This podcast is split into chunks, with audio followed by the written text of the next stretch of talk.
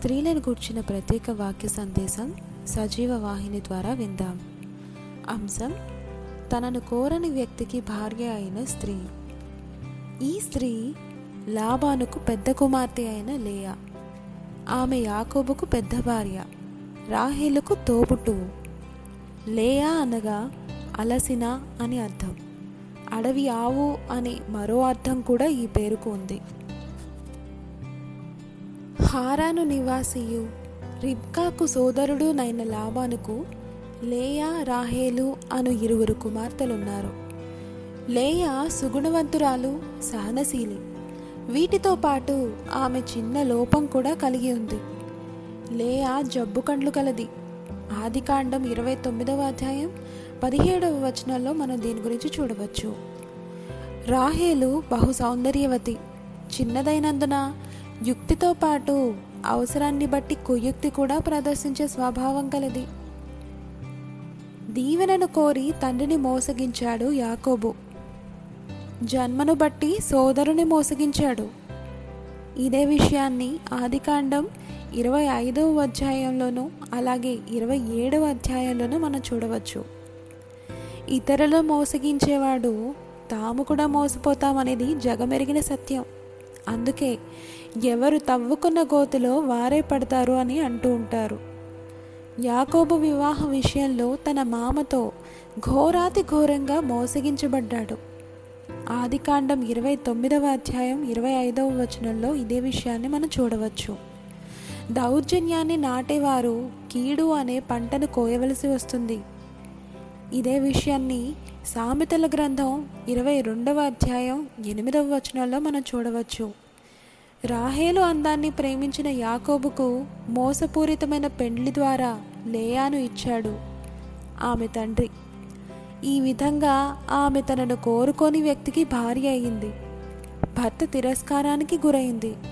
ఆత్మ సౌందర్యమున్న లేయాను భార్యగా చేయుట దేవుని చిత్తమైతే శరీర సౌందర్యాన్ని కోరిన యాకోబు మరో ఏడేండ్లు అనగా మొత్తం పద్నాలుగేళ్ళు తన మామ వద్ద కొలువు చేయవలసి వచ్చింది.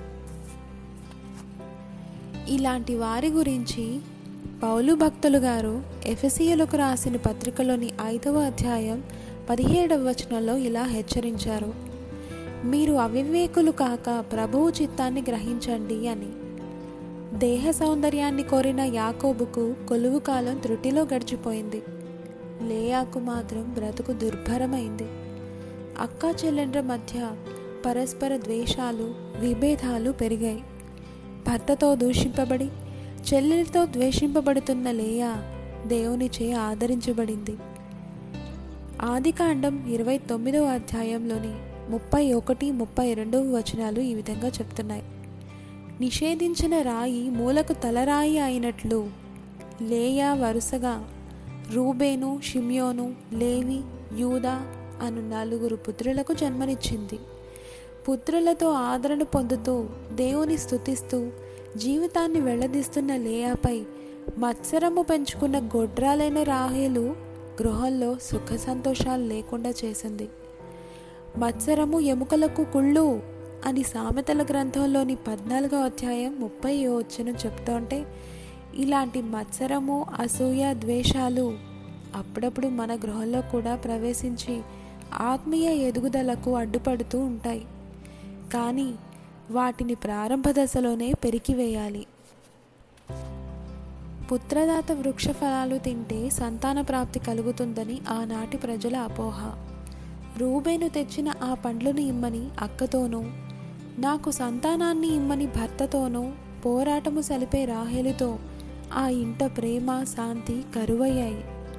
కొరింతియులకు రాసిన మొదటి పత్రికలోని మూడవ అధ్యాయం నాలుగవ వచనంలో వ్రాయబడినట్లు మనలో ప్రేమ చోటు చేసుకున్నట్లయితే అన్నిటినీ సహించగలుగుతాము. పుత్రదాత వృక్ష ఫలాలను బట్టి కాక భర్తకు దాసీలను ఇచ్చుటను బట్టి కాక దేవుడు తన దయా సంకల్పమును బట్టి అనుకూల సమయంలో లేయా రాహేలు ఎడల కూడా కనికరం చూపిన దేవుడు ఆమె దాసి బిల్హాకు దాను నఫ్తాలి అను వారిని. ఆమెకు యోసేపు బెన్యామీనులను అనుగ్రహించాడు. భర్తచే అతిగా ప్రేమించబడిన రాహేలు వాగ్దాన దేశం చేరలేదు కానీ భర్త తిరస్కృతికి గురి అయిన లేయా యొక్క సాధు స్వభావాన్ని బట్టి నాలుగవ కుమారుడైన యూదా గోత్రం నుండి లోకరక్షకుణ్ణి దేవుడు దయచేశాడు. ఆమె వాగ్దాన దేశం చేర్చబడి భర్త చేతుల మీదుగా మక్ఫేలా గుహలో పితరుల యొద్ద సమాధి చేయబడింది. తనను కూడా లేయా పక్కనే పాతిపెట్టమని యాకోబు కోరినట్లు గ్రంథంలో వ్రాయబడినుంది ఎంత ధన్యత! ఈ విషయాలన్నీ ఆది కాండంలోని నలభై తొమ్మిదవ అధ్యాయం ముప్పైవ వచనం ముప్పై ఒకటవ వచనంలో మనం గమనించవచ్చు. ప్రియ సోదరి లేయాను గూర్చి చదివిన మనం ఆమె వలె హృదయ సౌందర్యం కలిగి జీవిస్తూ దేవుని నుండి మెండైన కృపలను పొందుటము కాక